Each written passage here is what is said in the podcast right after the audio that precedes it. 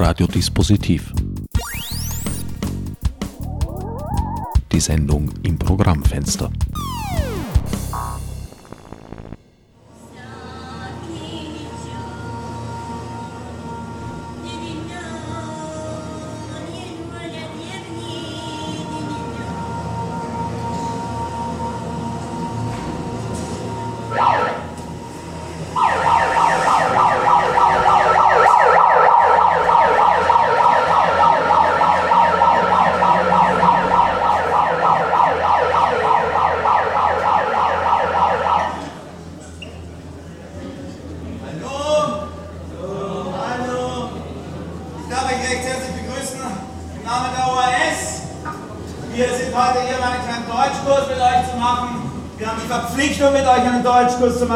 Dieser Verpflichtung nicht nachgekommen, aber es scheint, dass einige von euch, und jetzt eigentlich mehr als wir erwartet haben, doch länger hier bei uns in Österreich bleiben. Deutsch ist sehr wichtig. Uh, German is very important when you want to stay here. Ne? And, uh, wir von ORS haben uns überlegt, wir machen diesen Deutschkurs mit euch gleich mit einem Text von Elfriede Jelinek. Elfriede Jelinek ist die, uh, die größte österreichische, bekannteste Schriftstellerin. Um, ich sag mal, wir fangen gleich an. Uh, please concentrate, ja? Concentrate, okay? Okay, wir fangen gleich an. Wir leben. Wir leben. Wir leben. Wir leben. Hauptsache. Hauptsache. Wir leben. Wir leben. Und viel mehr. Viel mehr. Ist es auch nicht. Ist es auch nicht. Als Leben. Als Leben. Nach Verlassen. Nach Verlassen. Der Heiligen. Der Heiligen. Ja, der, der Heiligen. Der Heiligen. Heiligen. Heiligen. Super. Der Heiligen. Der Heiligen. Heimat. Heimat. Wir versuchen. Wir versuchen. Fremde Gesetze. Gesetze. Zu lesen. Zu lesen. Man sagt uns nichts. Man sagt uns nicht. Wir erfahren nichts. Wir erfahren nicht. Wir werden. Wir werden. Bestellt. Bestellt. Und nicht. Und nicht. Abgeholt. Abgeholt. Willkommen bei Radio Dispositiv. Was ihr soeben gehört habt, ist ein Mitschnitt einer ganz besonderen Theateraufführung. Der Text Elfriede Jelinek, die Schutzbefohlenen, die Ausführenden, Asylwerberinnen aus Dreiskirchen. Bei mir im Studio darf ich nun Tina Leisch, Bernhard Dechand und Johnny Mahner begrüßen. Servus. Tina, Bernhard, ihr habt vor einiger Zeit äh, beschlossen, es kann nicht mehr so weitergehen und habt die Initiative Die schweigende Mehrheit sagt Ja gegründet und damit zunächst einmal eine einwöchige Lesung, Performance, Informationsanstaltung neben der Wiener Staatsoper begonnen. Ja, im, im Juli war das, weil das ist ja schon seit Ende Juni, glaube ich, sind diese Nachrichten aus Dresskirchen gekommen, dass das Lager überfüllt ist, dass die Leute dort auf der Straße schlafen und wir haben es hat dann doch noch mal drei Wochen gedauert, wo ich immer glaubt hat, irgendwer wird jetzt was tun, irgendwas wird passieren, irgendwer wird protestieren und es ist nichts passiert. Und dann haben wir eigentlich zu dritt, waren wir die Nathalie Aßmann, der Bernhard und ich und haben halt beschlossen, wir machen diese Mahnwache. Ähm, und haben dann vor der Oper eben äh, Künstlerinnen angerufen, angemeldet, per Facebook kontaktiert, sie sollen da kommen und das war ein riesiger Zuspruch. Also wir haben es wirklich geschafft, eine Woche lang, 24 Stunden lang Programm zu machen. Und dieser erste Impuls war eben einfach humanitäre Katastrophe in Dreiskirchen vor unserer Haustür. Da muss man was tun. Und äh, wir sind aber da natürlich auch wirklich von diesen Ereignissen in den letzten Wochen äh, dann dazu gebracht worden, immer, immer mehr und andere Dinge zu entwickeln und zu tun und zu schauen, was machen wir jetzt eigentlich. Und dieser erste Impuls sozusagen als Künstlerinnen mit künstlerischer Arbeit da zu intervenieren, das hat schnell nicht einmal nicht mehr gereicht. Also haben wir gemerkt, man muss einfach hinfahren, man muss irgendwie Hilfsgüter organisieren. Wir haben organisiert, dass eine Ärztin dann vor Dreiskirchen Ordination gehalten hat, weil einfach die medizinische Ver Ver Versorgung grottenschlecht war, also kaum vorhanden. Und eigentlich sind wir da seitdem so zerrissen zwischen auf der einen Seite konkrete Interventionen, also auch, wir haben geschaut, dass wir was beitragen, dass dieser Konvoi funktioniert, also sozusagen dauernd irgendwo hier helfen, hier machen, hier was machen, da aufrufen. Und zum anderen haben wir aber dann schon auch gesagt, wir sind trotzdem Künstlerinnen und unser, äh, unser Main Business ist, ist, ist Kunst und eigentlich geht es darum, auch mit den Flüchtlingen deren Stimme zu verbreitern und zwar mit den Mitteln der Kunst. Und das war eben so das, Ergebnis, also das erste Ergebnis jetzt dieser Jelinek-Performance. Ihr habt direkt in Dreiskirchen mit Asylwerberinnen am Text gearbeitet. Ein recht anspruchsvoller Text, aber natürlich enorm passend für die Situation. Also ihr habt ihn, ihnen nicht nur die Stimme, sondern auch die Worte oder die Worte der Elfriede Jelinek gegeben. Ja, also ich meine, ähm, es ist jetzt nicht nur Jelinek-Text, oder wir haben ein, ein, einzelne Stücke aus dem Jelinek-Text genommen und das aber dann auch gemischt mit äh, so einer Art Interviewsituation, die immer wieder vorkommt, wo einzelne ja, Schutzbefohlene eben ein bisschen dazu kommen, sich selber vorzustellen und zu sagen, was sie können, was sie machen. Äh, wir haben, sind ja auch überrascht gewesen, dann wie viele Künstler, wie viele Leute, die wunderschön singen können, die wie Johnny Schauspieler in Syrien ist, ähm, was wir gar nicht gewusst haben, sondern erst während, den Proben plötzlich mitbekommen haben oder während diesen Interviewsituationen. Äh, das haben wir so versucht zu mischen, dass ähm, auf der einen Seite natürlich die, die, der Text von, von Frau Jelinek, der ähm, ja ziemlich zukunftsweisend, prophezeiend war, weil er ja schon vor wann vor eineinhalb Jahren, zwei Jahren geschrieben 2013, anlässlich ja. des Refugee Protest Camps vor der Votivkirche. Genau. Und äh, wir haben versucht, das jetzt eben zu mixen, dass quasi der Text, den ein, eine Österreicherin für Flüchtlinge oder über ihre Situation geschrieben hat, zu mixen mit dem, was die Flüchtlinge quasi selber über ihre Situation sagen oder was wir jetzt auch in Dreiskirchen erleben haben müssen, wie ihre Situation dort ist. Also dieses erste Interview-Situation gibt es ja dort auch, wo die Leute befragt werden, wer sie sind, was sie tun und auch äh, glaube ich, sehr persönliche Dinge preisgeben müssen. Und das haben wir auch versucht, einfach zu mixen. So. Ja. Johnny, Hello. You're, you're coming from Syria. Yes. How long are you in Austria at this time? 22 days. 22 two days. Yes. I've seen you already got your uh, residence, not at all. The word resident, also Niederlassung hat er nicht, er ist in die Betreuung aufgenommen. Die weiße Karte, das heißt, dass er sozusagen als Asylwerber anerkannt ist und dass er sich in ganz Österreich bewegen darf. The, the white card, it just means that you can move all around uh. in Austria and then you're accepted as an asylum seeker. It's not that mean I'm accepted as an asylum. It's just to to transport uh, inside of Austria as a legal person. Mm. That means you're a legal person even here in the radio studio, because otherwise yes. you wouldn't be allowed to leave the district of Baden. Yes, that's um, right. Right. Okay. Uh, what's the reason? why did you leave Syria? Maybe that's a silly question, but please explain. Actually, uh, each uh, each person in Syria, not each person, each guy in Syria have uh, something we call it military service. And, and the military service now it means the, that you're you're walking to to your death. So because it's a civil war. Actually, uh, I'm not with any party in Syria from this civil war. Uh, I just want to live in peace and uh, I had to go to, to the military service. I have no way. I have to run away out of Syria or to go to the military service. So um, all I wanted is uh, to live in peace. That's why I left Syria. How did you come to Austria? What's the what was the way and how long uh, did it took it?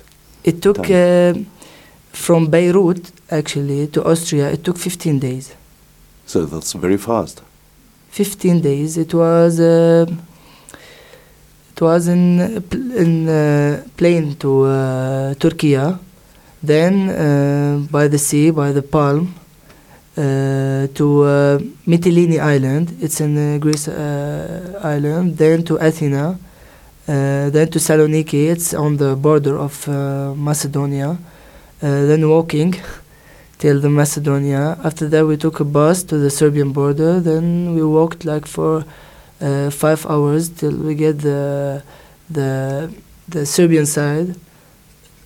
Then we, uh, after Serbia, we took a car with a guy. It's non-legal way. Yeah, it's that's what everyone is doing.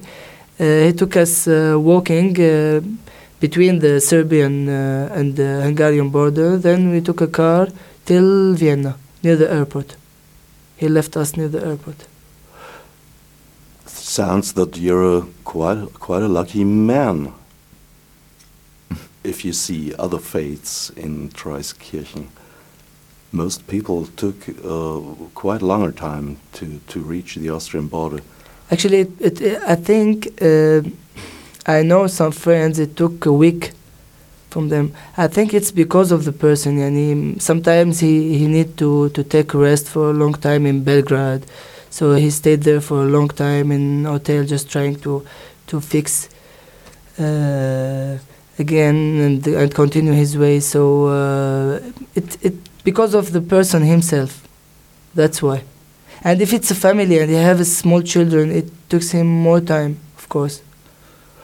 You already have your white card, that means you want to stay in Austria. Yes, of course, I want to stay in Austria. You have any connections here?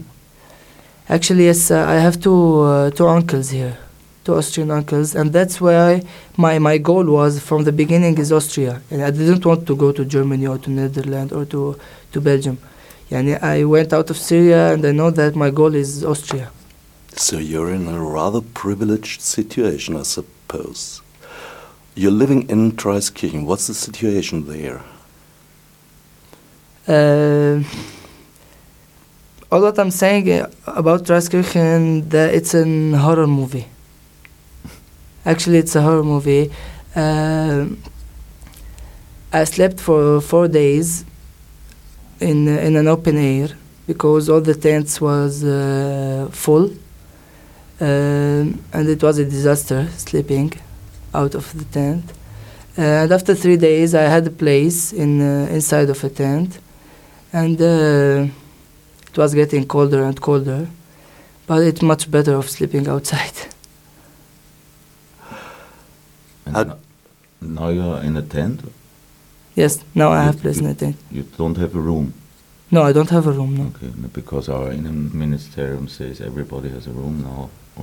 Oh, No, the, there's the Zeltstadt behind. We don't see it from outside with the white official tents. A lot of Actually, they're making a new tents because there is a new numbers of refugees. So they are making a new tents. Okay, may I switch uh, shortly to German? That's much easier for me.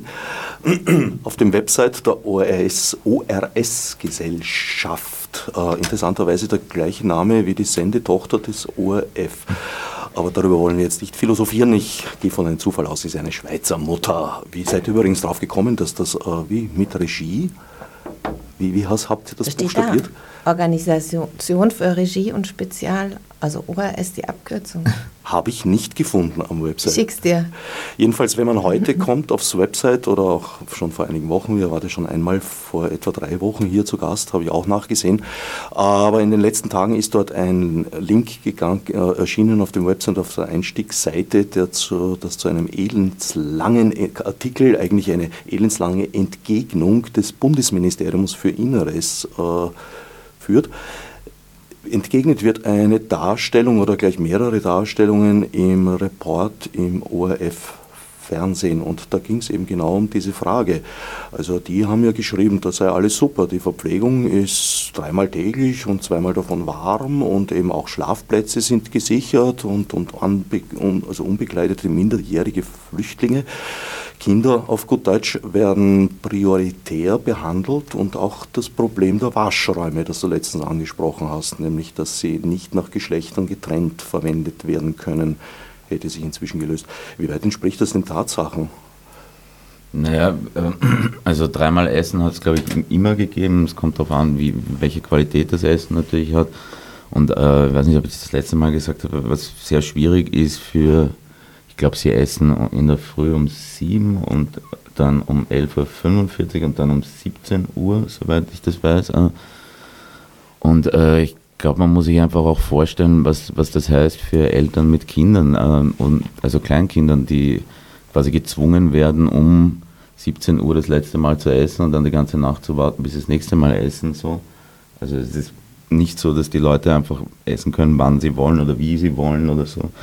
Ähm, das, ich weiß jetzt gar nicht, ich habe jetzt in letzter Zeit, ähm, weil ich in Rötzke war und so, äh, ich habe mit über Dreiskirchen jetzt ein bisschen so die Informationen verloren. Ich weiß jetzt nicht, ob das jetzt stimmt, mit den, mit das, dass die Duschräume getrennt waren. Es war gleich nach dem Amnesty International Bericht, war es zwei Tage so, dass plötzlich wirklich Duschzeiten eingeführt worden sind für Frauen und für Männer, weil ja dort quasi äh, die Räume gar nicht vorhanden sind, aber sie haben es dann so gemacht, wie man das eigentlich schon Monate hätte machen können, dass äh, von einer gewissen Zeit die Frauen duschen, eine gewisse Zeit die Männer.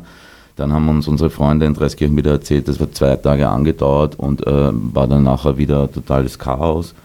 Ich habe jetzt äh, vor zwei Wochen oder drei Wochen zwei Freunde zu mir geholt, äh, die Information und Informationsaustausch von der ORS für die Flüchtlinge, was, äh, was, wie, wann, wie, was weitergeht, ist noch immer ein Riesenchaos. Äh, das habe ich auch mitbekommen. Es gibt dort auch, wir wollten ja gestern zum Beispiel wissen, äh, oder vorgestern, weil, weil die Flüchtlinge um ähm, 22 Uhr wieder im Camp sein haben müssen nach unserer Theatervorstellung. Wir haben eineinhalb Tage versucht anzurufen, irgendeinen Verantwortlichen zu bekommen, ob wir äh, später kommen können. Äh, und, und, weil wir diese Theatervorstellung haben, es hat nicht einmal einen Verantwortlichen gegeben, den wir ans Telefon bekommen haben, um solche Fragen zu klären. Also für mich schaut das eigentlich aus, als wäre das gleiche Chaos noch immer da. Ich glaube, es hat sich ein bisschen gebessert, ein bisschen entspannt, nur es sind einfach inzwischen weniger Leute. Es ist immer noch überbelegt. Es sind immer noch Leute in dieser Zeltstadt und in diesem Notaufnahmelager, wo die Leute auch in Zelten draußen schlafen müssen.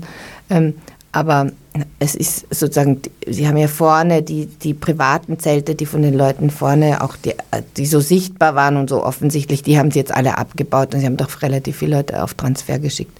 Ähm, das, was aber immer noch ist, sind die hygienischen Bedingungen in den, in den Duschräumen, erzählen uns die Leute in den, in den Toiletten sind desaströs. Das ist alles immer total dreckig und, und versaut und eigentlich äh, grauslich zu benutzen.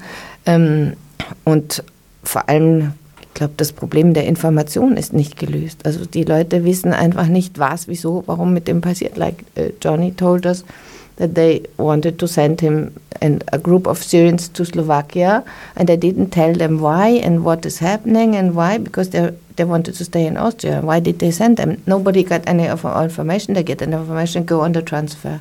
Maybe you can tell this because the the, the, the situation is that we we hear from a lot of people that they in, in Dreiskirchen they don't get information really about what they have to do, what is going on, yes. where they're going you don't know in Transkirchen what to do uh, because nobody answer you clearly.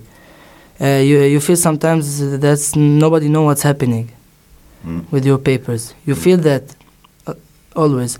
Uh, what happened is uh, they called us for a meeting. We were like uh, 65 Syrians people, and they told us that they want to transfer us to Slovakia and wait there like for six or more months to get our staying papers. After that, we can come back to uh, to Austria.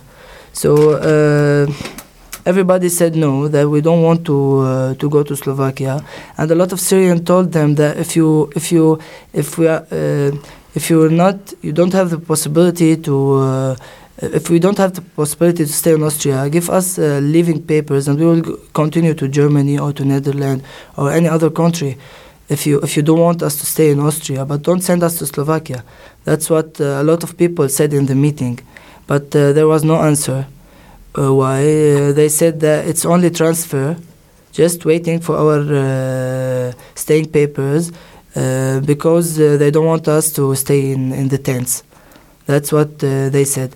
But uh, the problem was, and everybody was asking about why uh, why we were only Syrians that you want to, to transfer us to uh, to Slovakia. And actually, it will be normal situation if you find anyone of Traskirchen wanna uh, help him and transfer him to uh, Slovakia. But we, we were only Syrians in the meeting. That was a question mark, but there was no answer. For would, that. Would there be a possibility for you to stay at the place of one of your uncles in Vienna?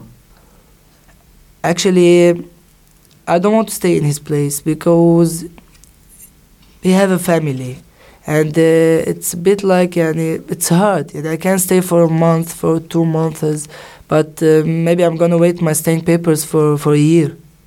That's too much. So I have to wait for my transfer, for my transfer out of Transkirchen to a house anywhere in Austria, because it's hard actually to stay there for a long time at my uncle's house. I see. How did you experience the work uh, with the text of the theater play? Theater play. Okay, uh, the first I wanna say thanks to this group of artists, to Bernard or Tina or Natalie or anyone trying to help, because uh, you know, like um, I don't know if the actor can feel the other actor. Uh, I believe in that. You can feel the the other actor by just looking at his eyes.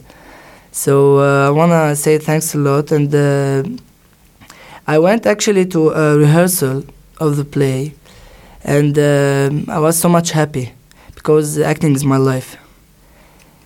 So and that's what I'm doing since like six years ago, between Syria and Lebanon, and it's my my um, it's all my life. It's uh, the only reason why why I'm living. Yeah, is acting, is theater actually.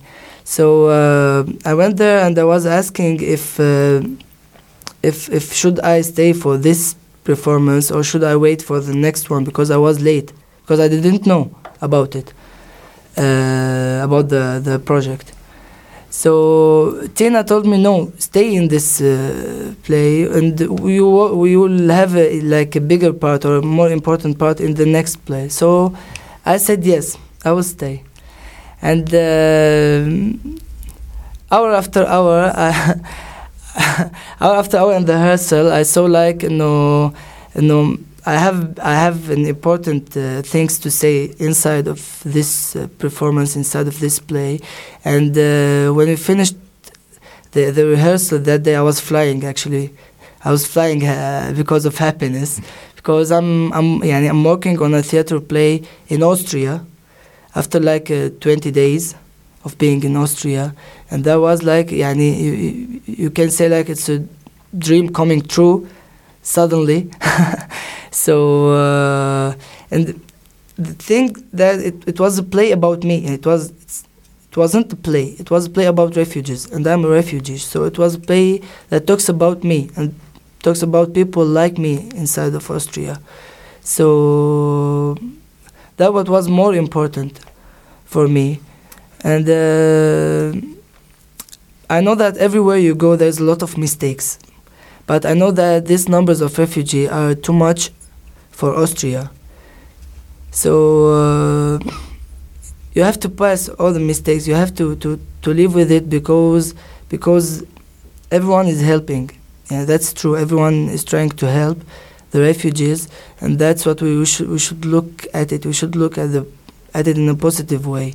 We are too many. Refugees are too many, for uh, and and actually, it's a new. I, I know that it's a new situation in Austria. In the Austrian history, they didn't had uh, this number of refugees.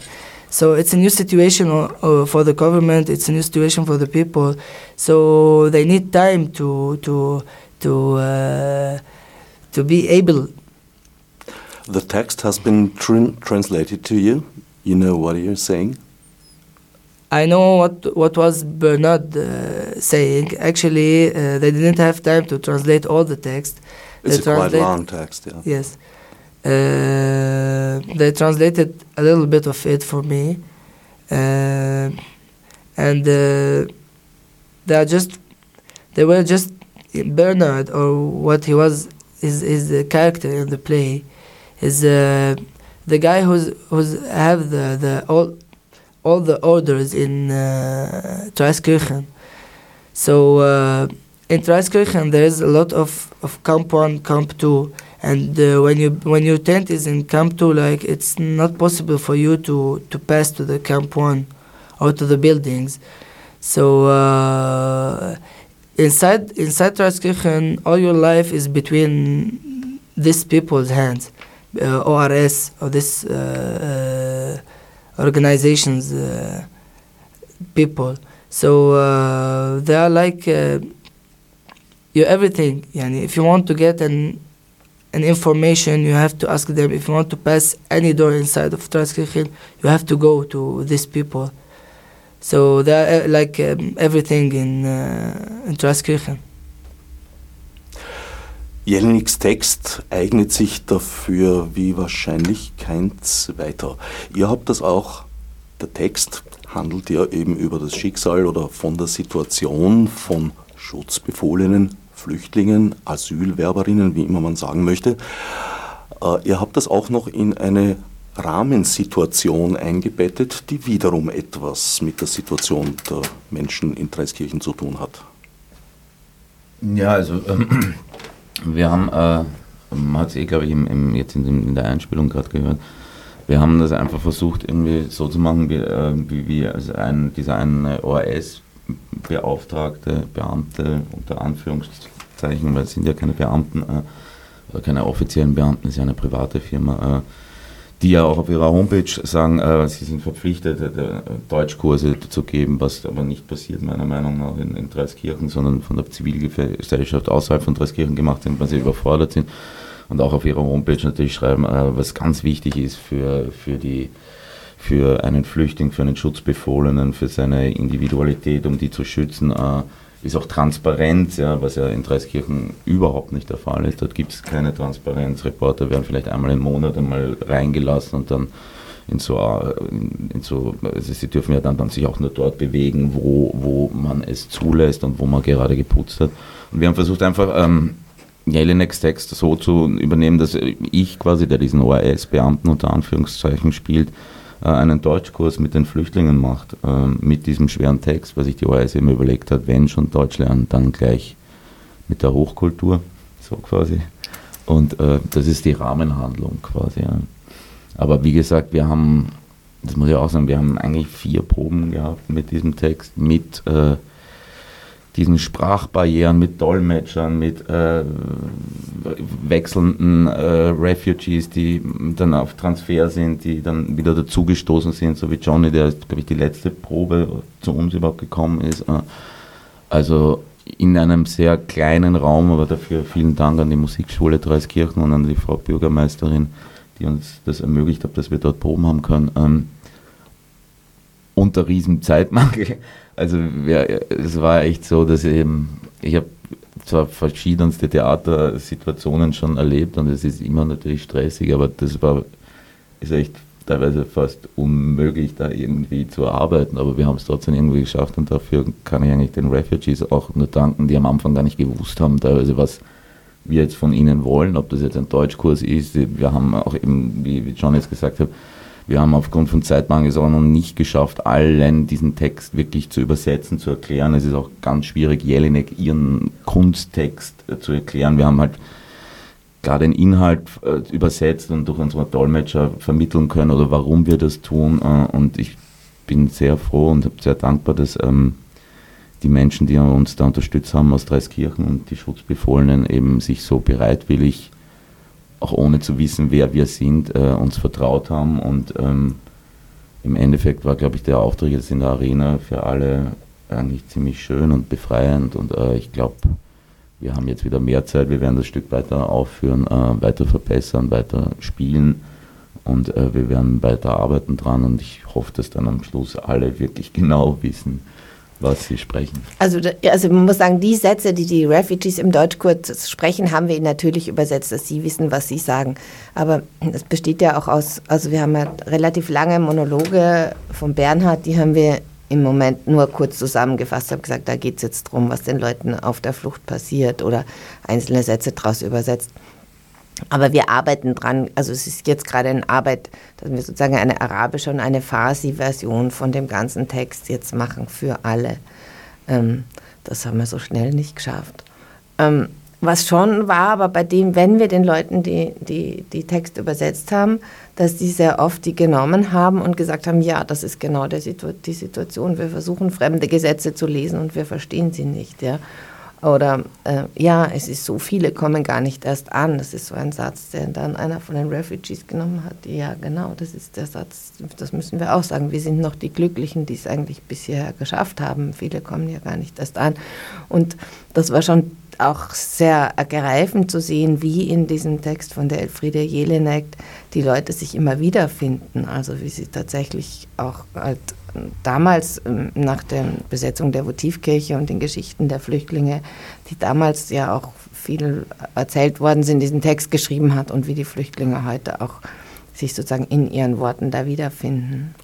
Ich glaube ja, dass der Text zwar einerseits hochkomplex ist, von Eiskilos ausgeht, ein bisschen Heidegger verarbeitet, wie sie schreibt am Website, aber auf der anderen Seite auf einer bestimmten Ebene irgendwie auch doch wieder ganz klar und einfach zu verstehen. Wir haben natürlich nur Teile aus, also nur Teile aus dem Text verwendet. Unsere Performance ist jetzt auch eine Dreiviertelstunde und der Text ist, glaube ich, ganz aufgeführt, drei Stunden. Also ähm, wir haben nicht diesen ganzen Text, das wäre auch eine Überforderung und das, das, das, wär, das wird auch nicht möglich sein.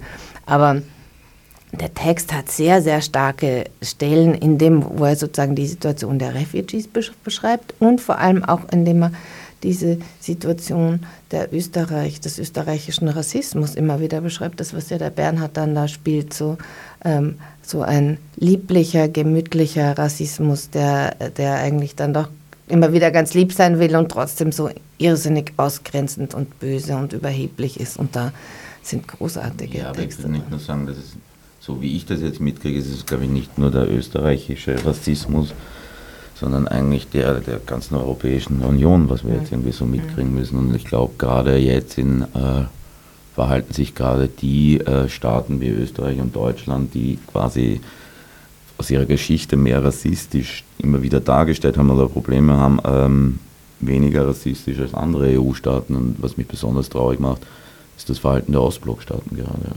So. Nun, Deutschland hat gestern nicht die Grenzen geschlossen, das ist übertrieben, aber sie haben die Grenzkontrollen wieder eingeführt. Sie haben nicht Dublin, sondern Schengen außer Kraft gesetzt. Es ist eine verrückte Situation. Also wir haben äh, ja auch äh, die, also die, die äh, Natalie von uns hat ja sehr viel an diesem, an diesem Konvoi mitgearbeitet und als schweigende Mehrheit haben wir das auch unterstützt.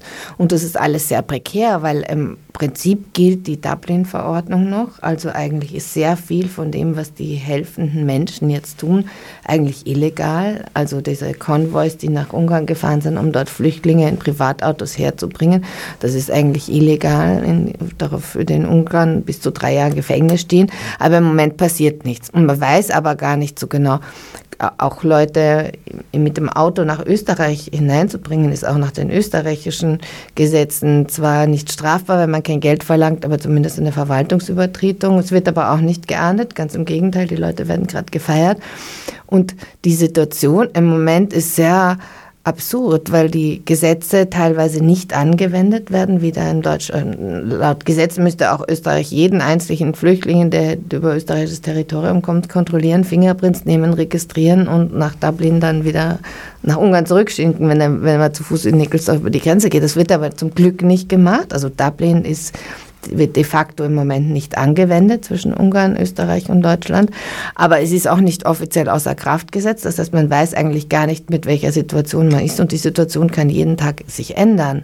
Sind die Grenzen jetzt offen? Sind sie geschlossen? Fahren die Züge? Fahren die Züge nicht? Das war in den letzten zwei Wochen jetzt auch zwischen Ungarn und Österreich völlig unklar. Erst fuhren die Züge, dann wurden sie plötzlich in Belgrad gestoppt, dann fuhren die Züge in irgendwelche Lager, dann gab es diesen Konvoi von 100 Autobussen nach Österreich, dann hatten sie wieder gesagt, das war nur einmal, jetzt gibt es keine mehr. Also die Situation ist sehr unklar. Und morgen werden ja in Ungarn diese neuen Gesetze in Kraft treten, die dann auch die Flüchtlinge kriminalisieren, wenn sie mehr als 60 Meter nach Ungarn hineinlaufen. Also das neue Gesetz in Ungarn sehen eigentlich vor, dass die Flüchtlinge zwar über die Grenze dürfen, weil das müssen sie nach den Genfer Konventionen natürlich zulassen, aber ähm, und nicht sofort zurückgeschoben werden, weil wenn ein Flüchtling in Ungarn ist, muss man ihn eben anhören und schauen, wenn er einen Asylantrag stellt, den zumindest behandeln. Das können sie nicht verhindern. Aber ähm, Sie sagen, die dürfen nur noch 60 Meter nach Ungarn rein. Wenn sie weiter reingehen, machen sie sich strafbar. Also eine völlig absurde Falle, die eigentlich dazu führt, dass, die, dass jetzt dann Zehntausende Flüchtlinge in einem Grenzstreifen dort gefangen sein sollen. Also wir wissen im Moment gar nicht, wie das weitergeht. Und das ist auch sehr spannend. Ich glaube, das, was wirklich wichtig ist, ist, dass man an, anerkennt de facto, die Flüchtlinge kommen und sie sind da und man kann sie nicht verhindern. Also man kann das, man kann, die einzige Möglichkeit, sie zu verhindern, wäre mit der MP an der Grenze stehen, sie zu erschießen, weil eine andere Möglichkeit gibt es nicht. Die Leute sind unterwegs, sie sind aus verzweifelten Lagen daher unterwegs und man muss sich um sie kümmern.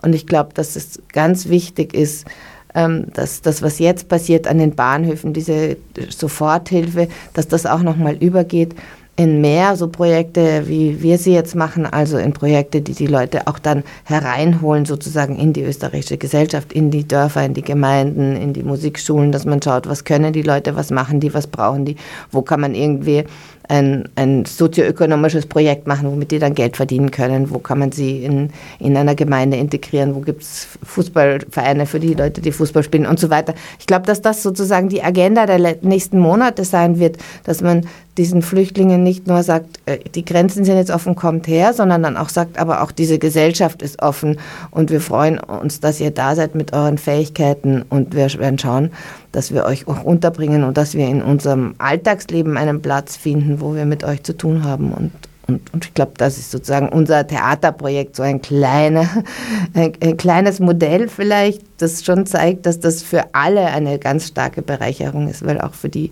österreichischen Schauspieler, die bei uns mitgespielt haben, war das, glaube ich, eine, eine unglaubliche Erfahrung.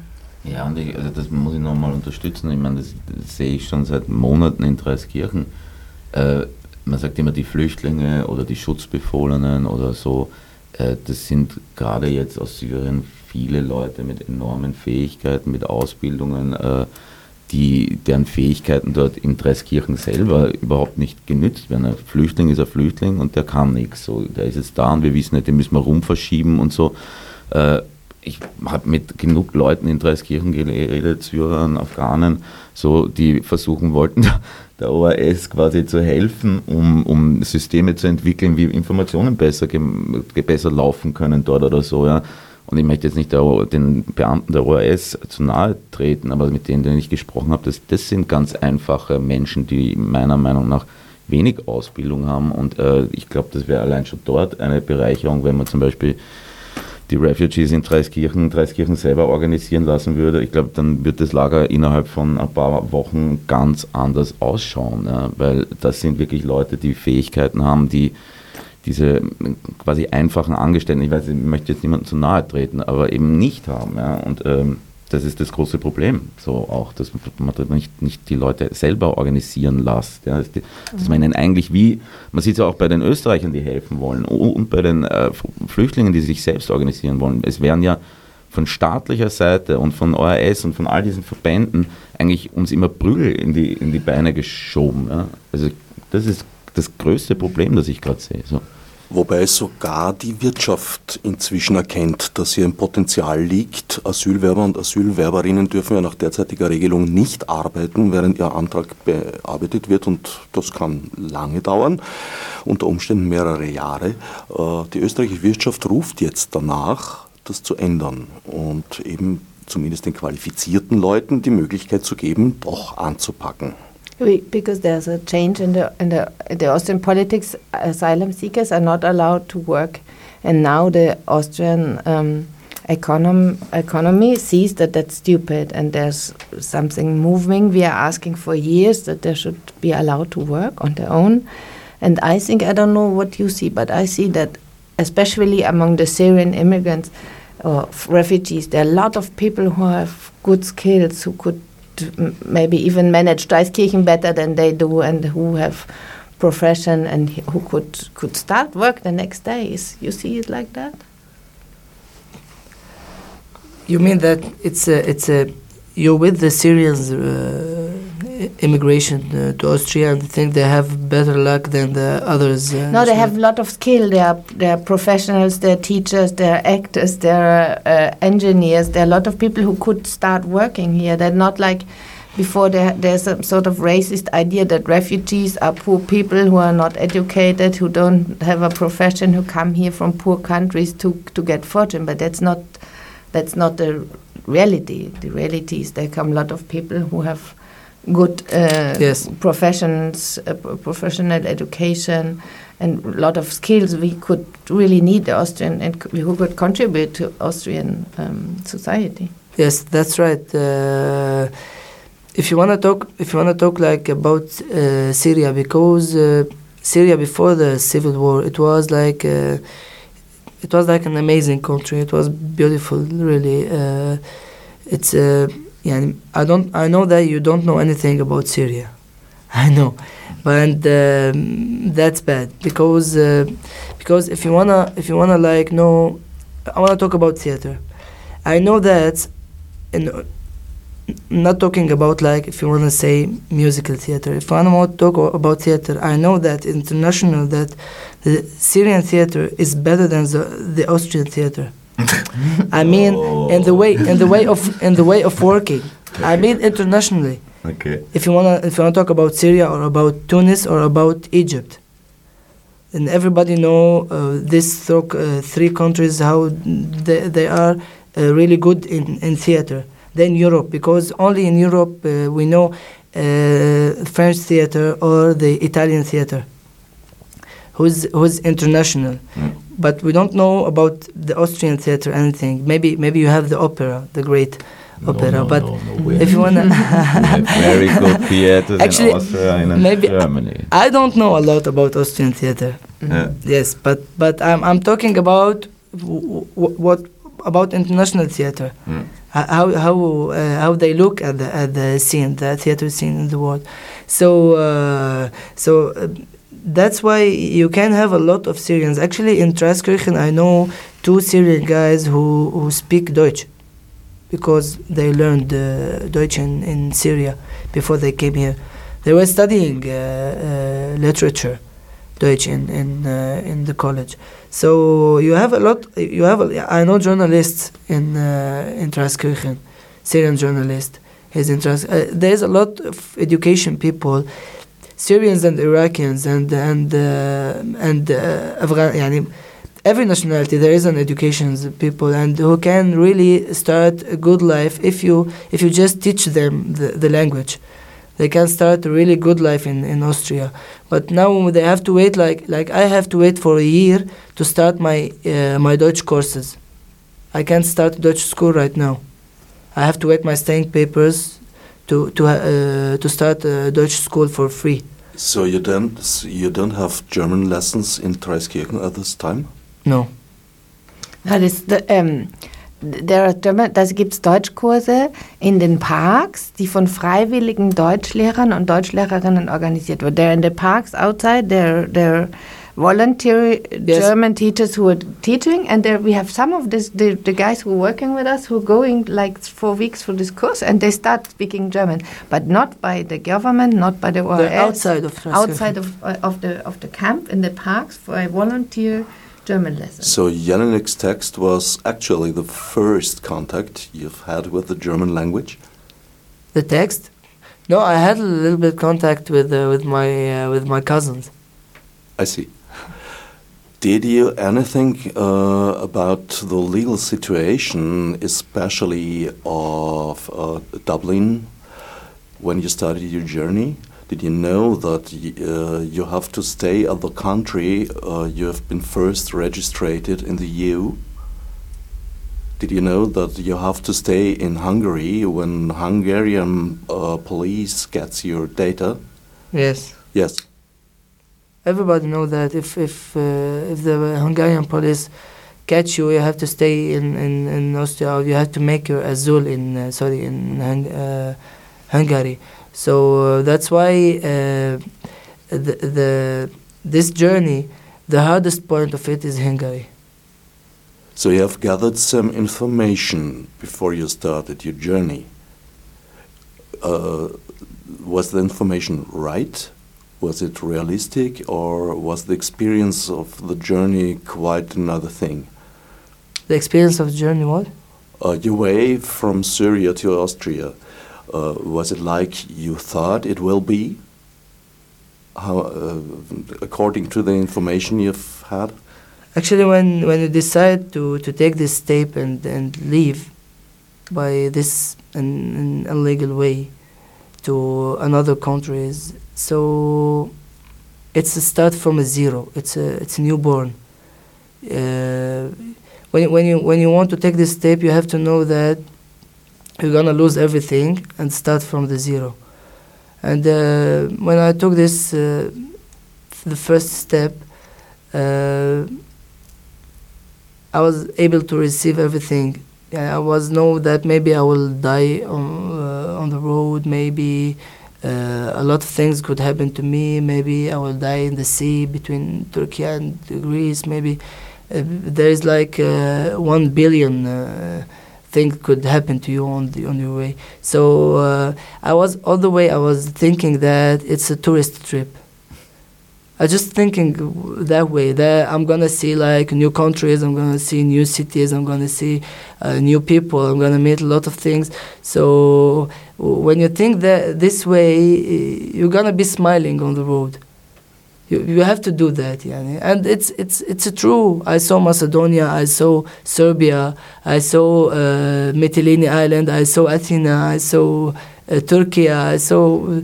No, I'm in Austria. So if you think if it's it's in, like anyone paying a lot of money to to do a tourist trip, right? If you want to go like to America, you're gonna pay a lot of money to do just a, the for a week. So it was like it, it was journey road trip. We had to sleep in in in, in uh, uh, Schlafsack on the on the road. We had we had like this small tents to sleep in Macedonia. We slept in hotels in Belgrade we tried a lot of things new. Tina, Bernhard. And then you forget, then you forget the danger. Or Yes. the danger get like event, adventure trip. Oh, okay. Tina Bernhard, äh, nochmal zurück zu eurer Arbeit. Äh, es ist ja jetzt nicht so, dass im Juli, wie ihr beschlossen habt, diese Initiative ins Leben zu rufen, ihr unterbeschäftigte Menschen gewesen wärt, äh, um jetzt eine Ehrenrettung des österreichischen oder deutschsprachigen Theaters anzutreten.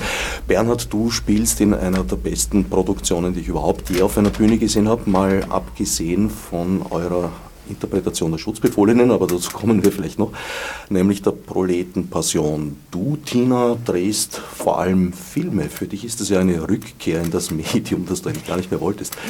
Wie bringt man diese, ich meine, ich habe das Gefühl, ihr seid jetzt eigentlich 24 Stunden am Rotieren mit der schweigenden Mehrheit. Wie bringt ihr das unter in eurem nicht ganz leeren Leben? Also das gibt eine, eine ganz einfache Zeitmaschine.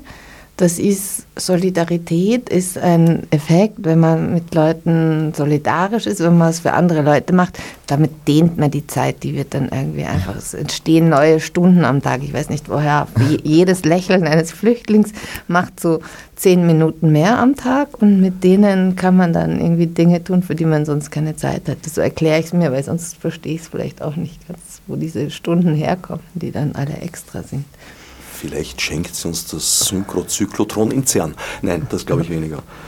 Ja, also das, ist, das war irgendwie so spontan, wie wir das angefangen haben, aus dieser Reaktion heraus. Es kann doch nicht wahr sein, dass wir mitten in Österreich ein Lager steht, das über Monate lang diesen Zuständen überlassen wird und sich keiner irgendwie zuständig fühlt. Und ähm, meine, wir beide haben uns schon lange Zeit davor, auch im Theater oder Film, immer wieder mit Flüchtlingen äh, und äh, den wirtschaftlichen Zusammenhängen auch im Westen und äh, der USA und den Flüchtlingsströmen, warum Flüchtlingsursachen so beschäftigt. Ähm, Jetzt ist das alles, was wir damals irgendwie oder äh, so von Weite beschrieben haben, oder ich war auch einmal auf Lampedusa, aber trotzdem ist das alles weit weg gewesen und dann haben wir das irgendwie verarbeitet und so.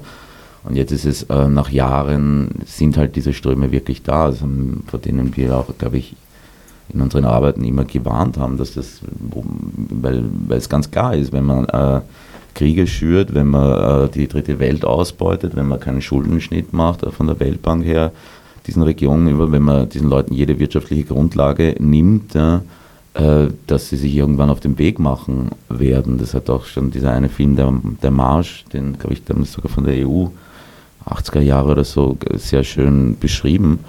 Und jetzt ist es halt da und jetzt ist es vielleicht irgendwie ja, ein bisschen, bisschen, bisschen anders, weil viele Leute jetzt noch anders das Problem sehen, als es vor Jahren gesehen worden ist, wenn man ein Theaterstück wie Boat People damals gemacht hat, so, äh, weil jetzt ist es einfach hier und wenn es ja. hier ist, dann ist es für jeden sichtbar und jetzt reagiert Gott sei Dank jeder auf seine Art und Weise. Ja. Also Gott sei Dank habe ich das Gefühl, reagiert die schweigende Mehrheit oder jetzt nicht mehr schweigende Mehrheit in Österreich noch immer sehr, sehr positiv, sehr hilfsbereitschaft, aber bereit, aber ich merke es bei mir auch. Also wenn wir da nicht mehr Hilfe von unserer Regierung oder der EU insgesamt bekommen, den EU-Staaten, diesen, diesen Friedensnobelpreisträger EU, äh, werden wir das so nicht mehr lange durchhalten können, glaube ich, in dieser Intensität zu helfen, zu organisieren, mitzuorganisieren, dass andere helfen.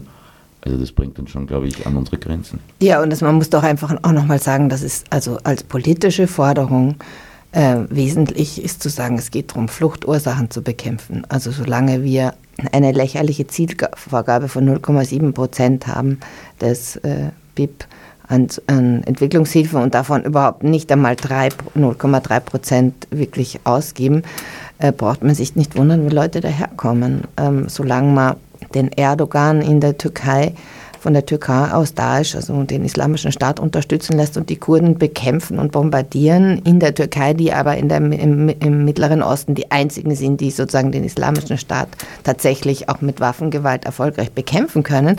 Ähm, solange wir der, dermaßen absurde äh, Politiken anschauen muss, solange die Rüstungsexporte in, in ich glaube, vier Le europäische Länder sind unter den zehn größten Rüstungsexporteuren der Welt, irgendwie allen voran Deutschland, dann müssen sie halt die Flüchtlinge auch, auch aufnehmen, wenn sie eigentlich mit dem ähm, Krieg in Syrien irrsinniges Geschäft machen, weil die dort mit deutschen Waffen, genauso wie in der Türkei, irgendwie die Leute umbringen.